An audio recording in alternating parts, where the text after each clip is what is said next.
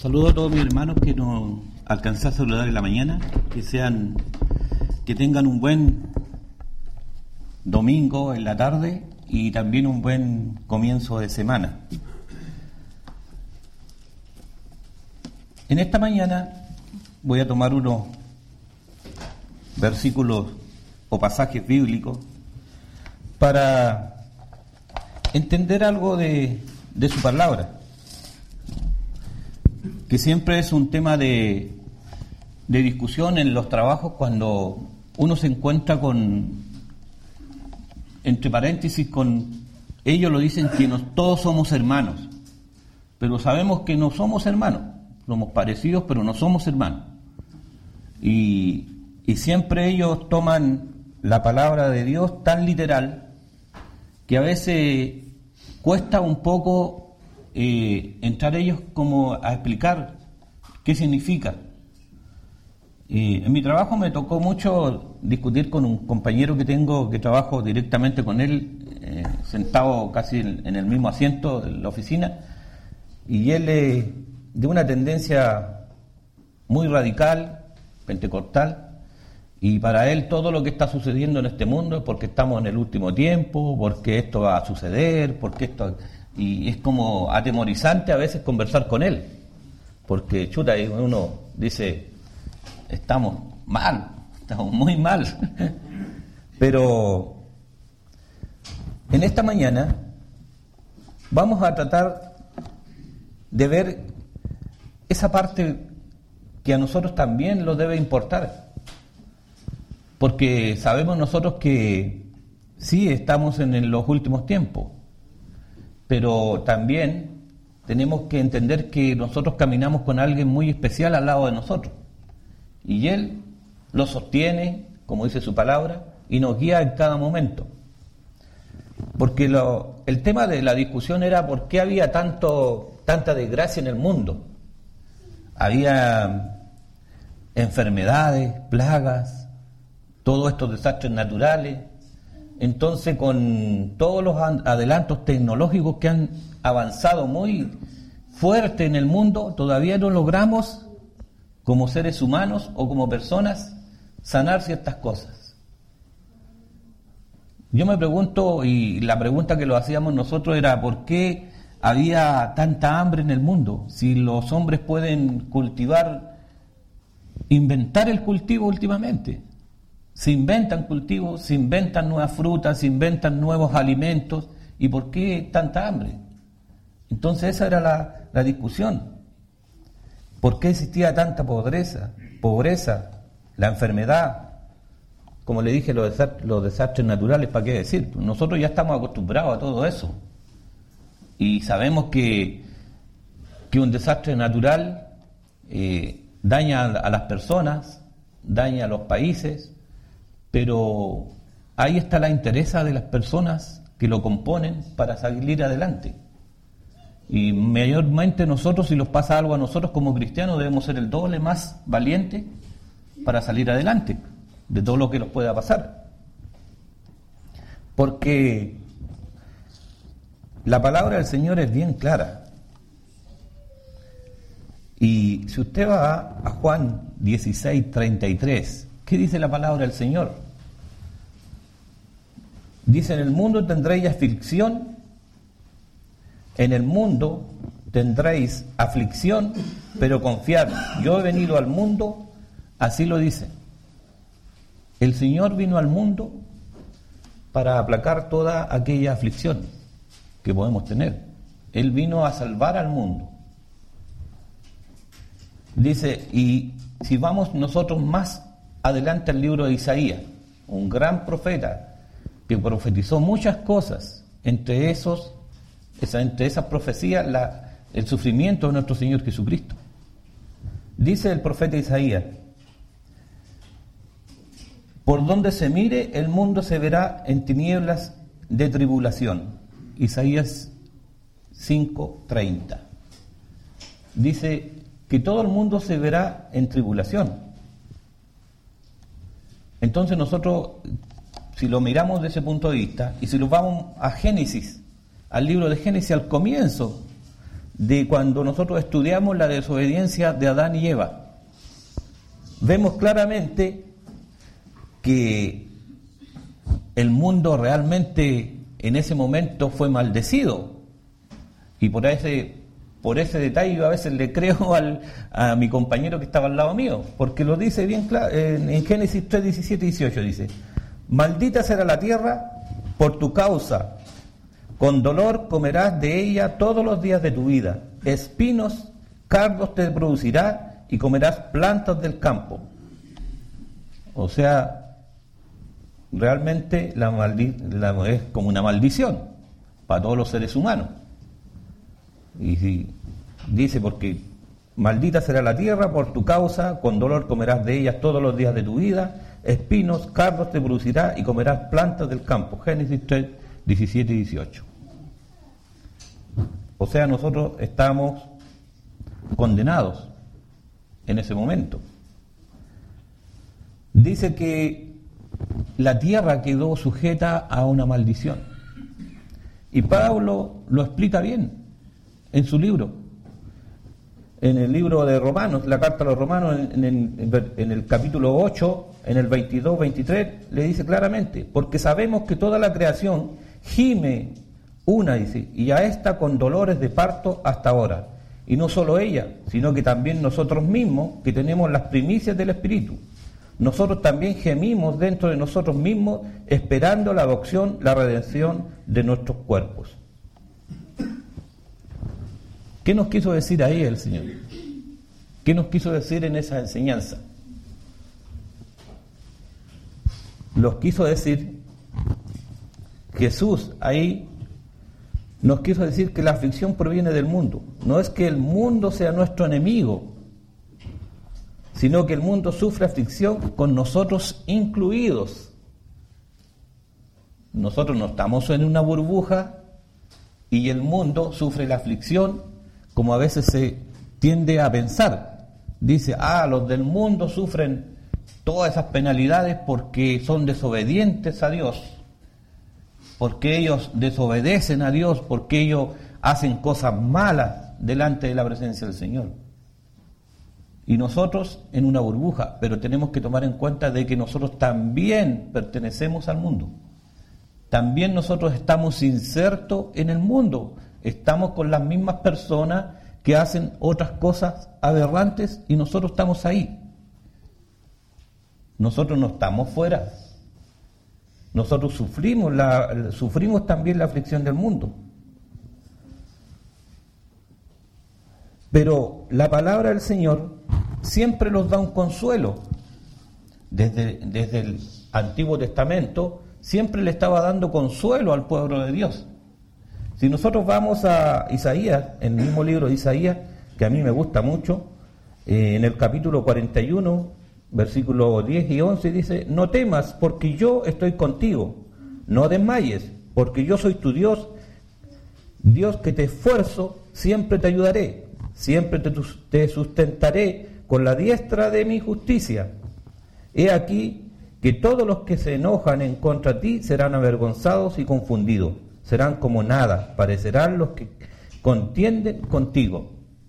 La primera parte que nos dice que no temamos porque Él va a estar al lado de nosotros y los va a sostener sobre su diestra. O sea, al lado de Él, Él los va a ir sosteniendo con una mano. Pero también le da la advertencia a los que son desobedientes, a los que contienden contra el, contra el a los que contienden contra aquella persona que cree en Dios, ¿qué les dice? Ellos serán avergonzados y confundidos. Serán como nada y parecerán los que te contienen contigo, los que contienden contigo. O sea, ahí nos da ya una esperanza de todo lo que el Génesis los manda, de la maldición que Dios les da a los hombres sobre esta tierra, pero ya el profeta Isaías los manda un consuelo que no temamos, porque Él los va a guiar con su diestra. Sabemos que las aflicciones siempre van a existir en este mundo, siempre van a existir, y a nosotros siempre van a existir y sobre todo nosotros que también estamos insertos en este mundo. Nosotros a veces sufrimos, o familiares cercanos, sufren enfermedades terribles, a veces enfermedades incurables, que nosotros ahí los preguntamos, eh, ¿qué pasa? ¿Qué pasa? ¿Por qué un cristiano a veces sufre una enfermedad incurable y fallece? Y, y si él está bien con Dios, está en la presencia de nuestro Señor. A veces uno cuestiona muchas veces diciendo, pero ¿por qué? Si él, era cristiano, obedecía al Señor, eh, fiel, ¿y por qué sufrió una enfermedad tan terrible? Y esa es una aflicción tremenda para nosotros, si somos especialmente familiares de Él. Y hay que tener ese cierto crecimiento de decir que esa enfermedad no viene por castigo, no viene porque le hicieron un mal, porque, no sé, por una brujería, por algo que, que le desearon el mal, no, porque las enfermedades vienen por algo natural, a veces vienen por la edad, vienen por contagios. ¿Por qué? Porque nosotros estamos inmersos en el mundo. Nadie se puede escapar de nosotros mismos que vamos en, una locomoción y podemos contagiarlos de, de cualquier cosa. Eso está ahí. Está latente. Son procesos que son procesos naturales que nosotros tenemos que asumir si estamos insertos en el mundo. El mismo profeta Jeremías sufrió en una enfermedad también. Y él lo dice claramente en, Jeremías 10, 19. Dice, ay de mí por mi quebrantamiento, mi llagas, mi llaga es muy dolorosa, pero digo ciertamente, enfermedad mía esta, enfermedad mía es esta, y debo sufrirla. El mismo Jeremías. Uno dice, chuta, pero si él lo mismo que el apóstol, el apóstol Pablo, cuando sufría en carne propia una enfermedad, y uno se preguntaba, bueno, ¿por qué un, un profeta tan cerca de Dios que sufre una enfermedad? Y él, él, la asumía y tampoco se puso a clamar a Dios para que le quitara esa enfermedad. Él no clamó a Dios diciendo, Señor, quítame esta enfermedad. Él asumió su realidad de esa enfermedad y se resignó a sufrirla. ¿Qué sería también para nosotros? El también nosotros pudiéramos comprender las aflicciones y asumirlas así de esa manera. Y eso los, haría, eso los hace valientes también a nosotros de afrontar todos los días de nuestra vida en este mundo. El hecho también de sufrir una, una aflicción.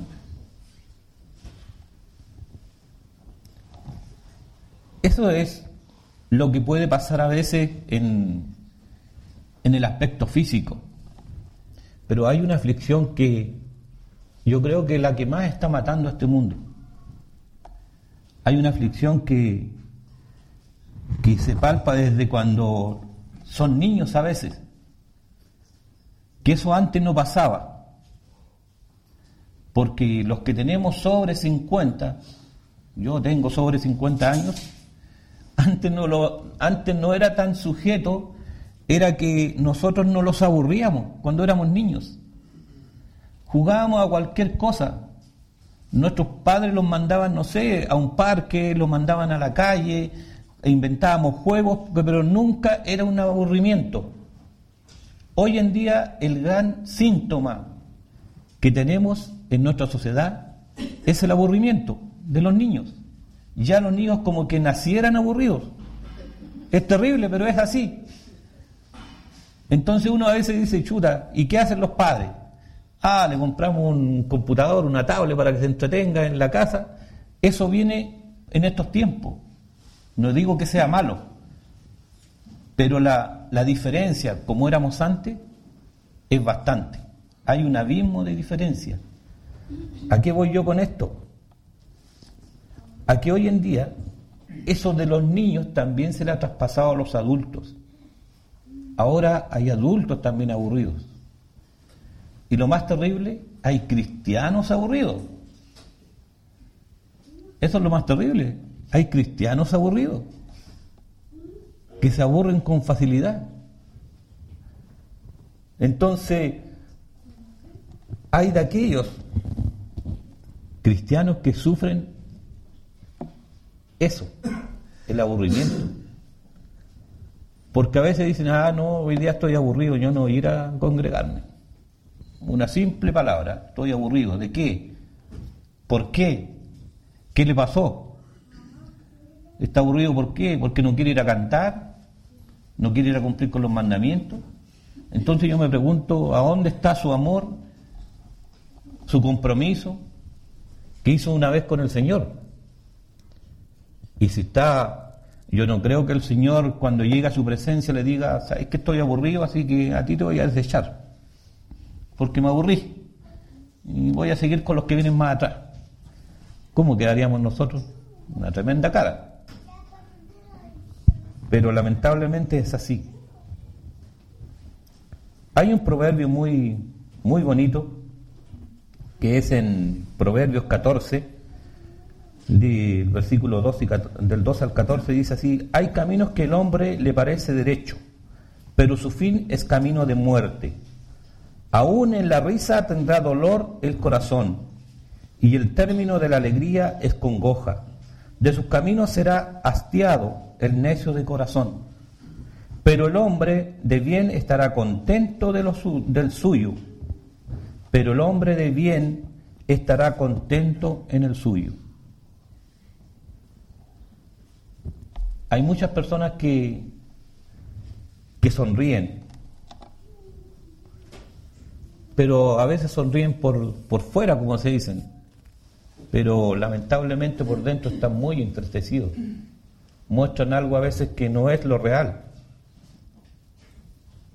es como es como aquel proverbio que dice, el proverbio 25, 19, que dice, el que canta canciones al corazón afligido es como el que quita la ropa en tiempo de frío, o el que sobre el jabón echa vinagre. O sea, aquel que está así, en esa condición, es como el que se quita la ropa en tiempo de frío. O sea, si hay 5 grados bajo cero no me voy a quitar la ropa, sería un, necio. Eso no me va a contentar para nada. Lo mismo que dice que sobre el jabón echa vinagre, o sea, me imagino bañarse en la mañana y en vez de echarse jabón, echarse una mezcla de vinagre. Sería horrible.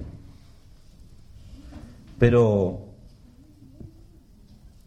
cuando ya esa persona entra a esa etapa de aburrimiento y el mismo cristiano en esa etapa de aburrimiento, yo creo que a veces los consejos no lo sacan de ese aburrimiento. O sea, yo creo que no ha entendido una parte. No ha entendido lo que dice el profeta Jeremías, que Dios va a su diestra. No ha entendido esa parte. Hay muchas otras cosas que afligen al mundo. Hay muchas cosas. O sea, yo he nombrado aquí muy pocas. Hay muchas cosas que... Está la misma delincuencia, el terrorismo en algunos países que todavía están en guerra, la pobreza. O sea, Jesús mismo dijo que en el mundo tendríamos aflicción. Esas cosas no son de ahora, han sido desde siempre. Siempre el mundo ha estado en guerra. Siempre, desde los antiguos tiempos, desde, desde cuando eh, el pueblo elegido de Dios estuvo en constantes guerras. que tenía la ayuda de Dios para ganarlas todas era otra cosa. Pero siempre estuvo en constante guerra. Entonces ahí Jesús nos manda, nos manda un mensaje. Jesús nos dice que en el mundo tendremos aflicción. Por eso que nosotros no debemos hacerlo, eh, como se dice, eh, lo, la ilusión o hacerlo lo, lo desentendido de que nosotros como cristianos no vamos a tener aflicciones. No lo hagamos los desentendidos, porque las vamos a tener igual. Pero, ¿qué nos dice la enseñanza del nuevo pacto?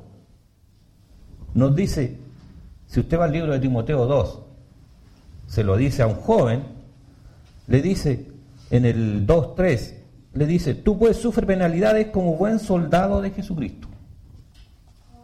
O sea, no se lo dijo por decírselo. Se lo dijo por qué, porque él como joven estaba inserto en el mundo y tenía que sufrir penalidades, tenía que sufrir aflicciones. Entonces, si lo dice, lo dijo como consejo, ¿qué queda para nosotros? Que también seguimos, seguimos sufriéndolas. Hay un pasaje bíblico que es bien, eh, que es bien gráfico con el tema de que eh, nosotros debemos, eh, debemos llevar nuestras cargas y pedirle al Señor que nos ayude a llevar esas cargas. cuando Juan predicaba en el desierto, ¿qué predicaba Juan en el desierto? Juan predicaba en el desierto y él vino para dar testimonio de lo que iba a devenir, la luz del mundo. Así lo graficaba él. Decía para que todos creyeran por medio de él. Porque Juan decía esto, yo soy la voz que clama en el desierto, enderecen el camino del Señor. Y su nacimiento, dice, eh, y, digamos que el nacimiento de Juan se cumplió la, promesa divina que él iba a preparar los caminos. ¿Para quién? Para la venida de nuestro Señor. Porque después dijo, es necesario que yo decrezca para que, o disminuya, para que el que viene detrás de mí crezca, que era el mismo Jesucristo. Aquí, ¿A qué voy yo? Que Juan, Juan decía que que Cristo ocupaba todo sobre él, porque decía, yo no vivo, ya no vivo yo, sino que Cristo vive en mí, decía Juan.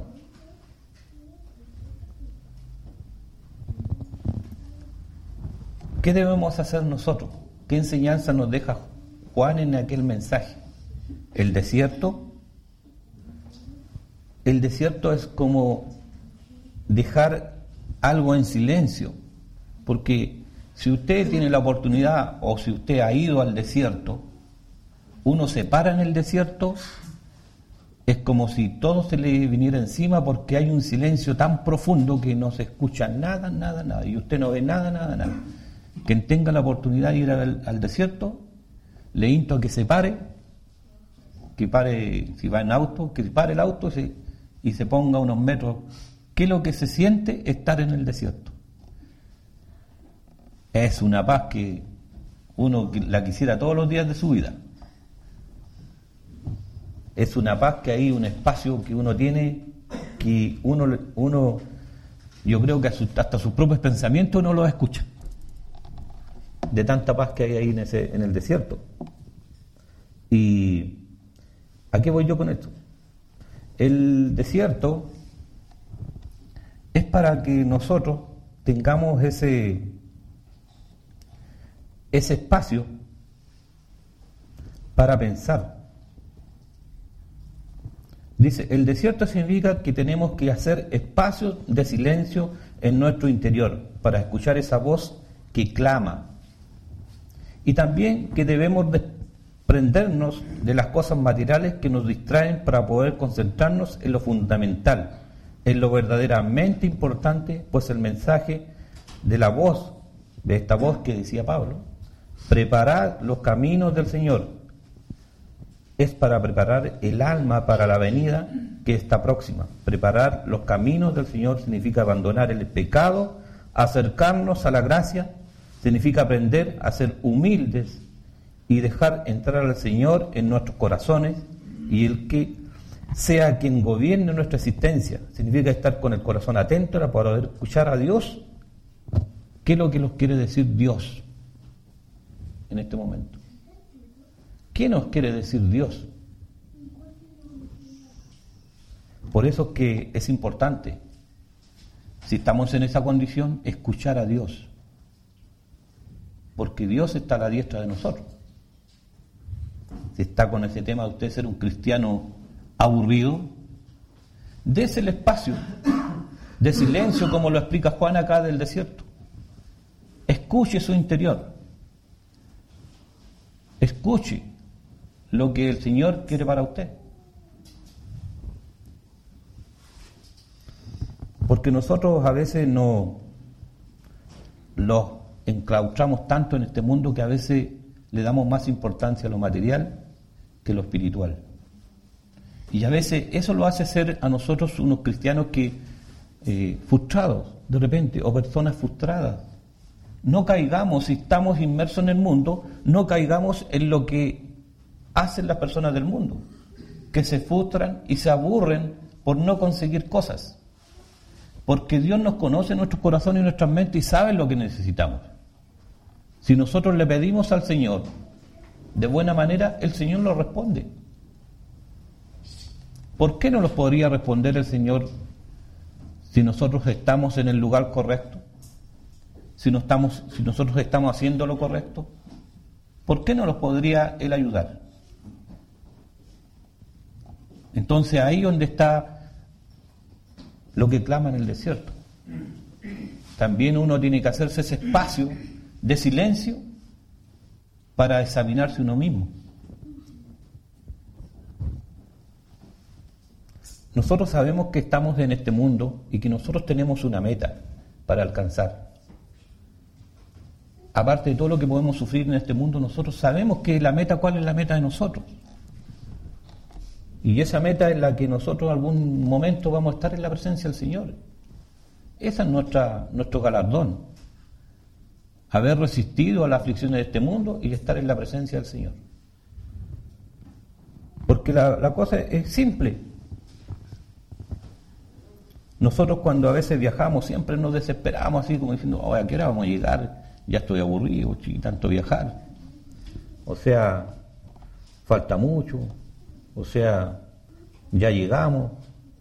O sea, porque nosotros inconscientemente tratamos de, llegar lo más rápido posible a donde viajamos, porque es nuestra meta.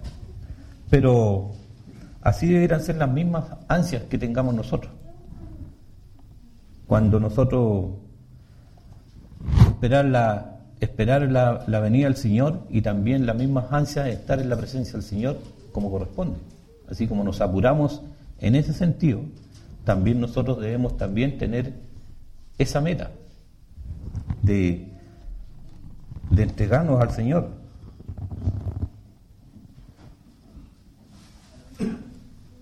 Dice que Cristo viene a nosotros a cada instante en nuestro diario vivir, pero la nuestra es muchas veces una espera desviada en direcciones equivocadas y por eso que debemos tener presente el ejemplo de Juan, cuando nos dice preparar el camino del Señor con una entrega y servicio humilde que todos deberíamos imitar. Hay un, hay un examen de conciencia que tenemos que hacer nosotros. ¿Cuál, ¿Cuál es nuestra meta final? y ser también, si vamos a, estar en esa meta, queremos alcanzar esa meta, seguir sirviendo al Señor eh, fielmente y humildemente.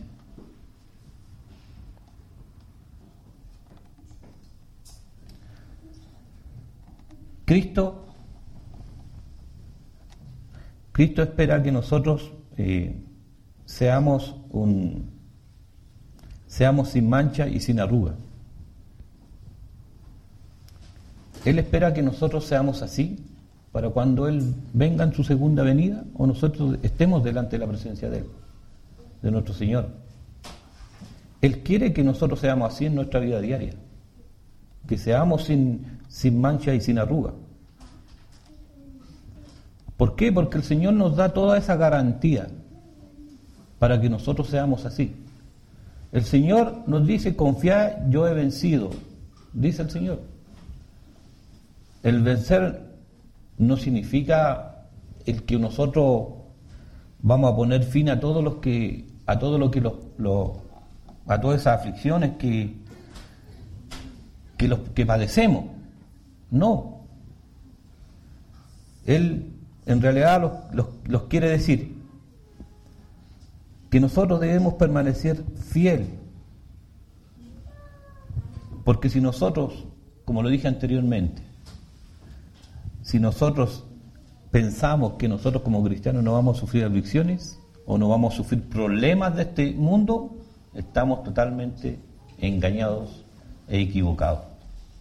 Porque sí vamos a sufrir sí vamos a sufrir.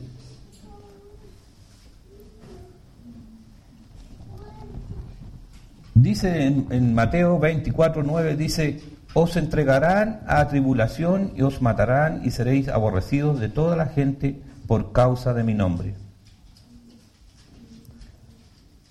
Entonces ahí no debemos nosotros pensar que la vida del cristiano es fácil. Que sí la vida del cristiano eh, Eso no significa que nosotros, las personas del mundo, no los van a amar, porque igual los aman a nosotros, siendo cristianos. O sea, tenemos cualquier cantidad de amigos que sí los aprecian a nosotros. O sea, no, la gente cristiana, la gente no cristiana, eh, a veces tenemos también gente que los ama en el mundo, pero también hay gente del mundo que nos desea el mal porque no, somos los más criticados. Dice, ah, claro, ¿cómo tú? Nos dicen, ah, cometí un pequeño error, el dedo al tiro. Entonces, ahí hay gente y gente. Usted me va a decir, bueno, nosotros tenemos la, nosotros como cristianos, tenemos la misión de hacer cambiar a esa gente. Sí, es verdad. Pero si nosotros vivimos en el mundo, tiene que tener consciente o conciencia de que sí lo van a apuntar en el mundo. Eso es indiferente a que usted con sus actos y su enseñanza pueda hacer cambiar a esas personas. Eso es también nuestro mandamiento, porque es un mandamiento de hacer cambiar a esas personas para traerlas a Cristo. Por eso es que a veces hay mucha gente que, que nos quieren hacer bajar los brazos, o sea, los, tratan de aminorar en el mundo, los tratan de, apartar del camino, de apartar de esa bendición que tenemos nosotros, maravillosa, de haber conocido al Señor. Y, y a veces nosotros tenemos que, tenemos que tener fe en el Señor ser fieles al Señor, sin importar, sin importar las circunstancias que tengamos que pasar.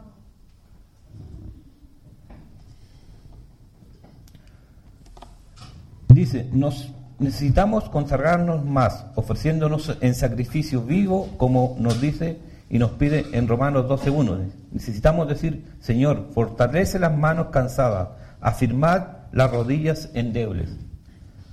Los de corazón apocados, esforzados, como lo decía Isaías 35.3. Cuando uno ve la aflicción, dice, cuando uno ve toda esta aflicción del mundo, uno se dice, ¿qué esperanza hay? ¿Qué esperanza hay? Pero la esperanza está en nosotros mismos, en que fortalezcamos nuestra fe, entendiendo que el secreto para sobrevivir en las aflicciones está en confiar en ti mismo, en que eres seguidor de Cristo y que permanecerás fiel hasta el fin, como el Señor así lo quiere, ser fiel hasta el fin.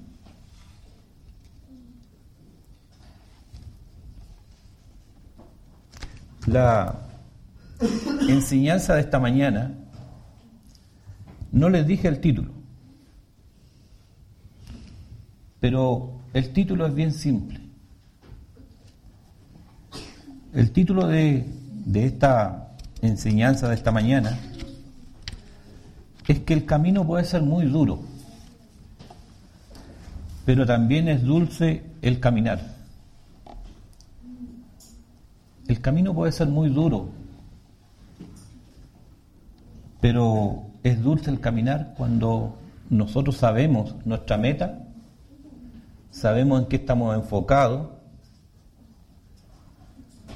y sabemos quién es el que nos da la fuerza y el aliento el consuelo para que cada paso que nosotros demos en este mundo, el Señor está ahí con amor, aunque nosotros a veces lo equivoquemos, pero el Señor está ahí, está en, la presencia con nosotros mismos, en cada momento. El camino puede ser duro, como les dije anteriormente, para ir ya concluyendo. Pero con Cristo es dulce el caminar. O sea, eso nadie lo puede negar. Aunque pasemos por circunstancias muy fuertes, nosotros tenemos la, fortaleza de atravesarlas. ¿Pero por qué? Porque hay una recompensa hay una gran recompensa. Quizás nosotros estemos en el medio, en el, inicio del camino, porque una vez lo ve así. Dice, sí, entendemos la palabra del Señor, que es un camino y que tenemos la meta para estar en la presencia del Señor. Pero a veces nosotros dicen algunos, yo estoy en el principio del camino, porque soy muy joven, o yo estoy al medio del camino, porque ya tengo más edad, o yo estoy al final del camino, porque yo ya tengo más edad, es como dice el dicho, entre más años cumpla, más cerca de Dios estoy. Pero, pero ese no es el tema. El tema es que nosotros debemos ser humildes de corazón, entregados al Señor, sabiendo que el Señor nunca los va a abandonar y que el Señor sabe el fin de nuestro caminar. El Señor nunca los va a abandonar y Él sabe el fin que tenemos nosotros al caminar, cuando somos fieles y humildes. Esa es la enseñanza de esta mañana. Que a veces el camino es muy, como le dije el título, el camino puede ser muy duro, pero el dulce es muy dulce el caminar con el Señor en nuestra diestra. Pero también el Señor nos dice que tenemos que cumplir los requisitos, que tenemos que sufrir aflicciones, porque estamos en el mundo, no estamos en una burbuja aparte. Estamos inmersos en el mundo. Por eso es que en esta mañana el aliento que el Señor nos deja es que aunque sufra usted aflicciones, penalidades, con la ayuda del Señor, usted todas las va a superar. Que el Señor los bendiga, hermanos.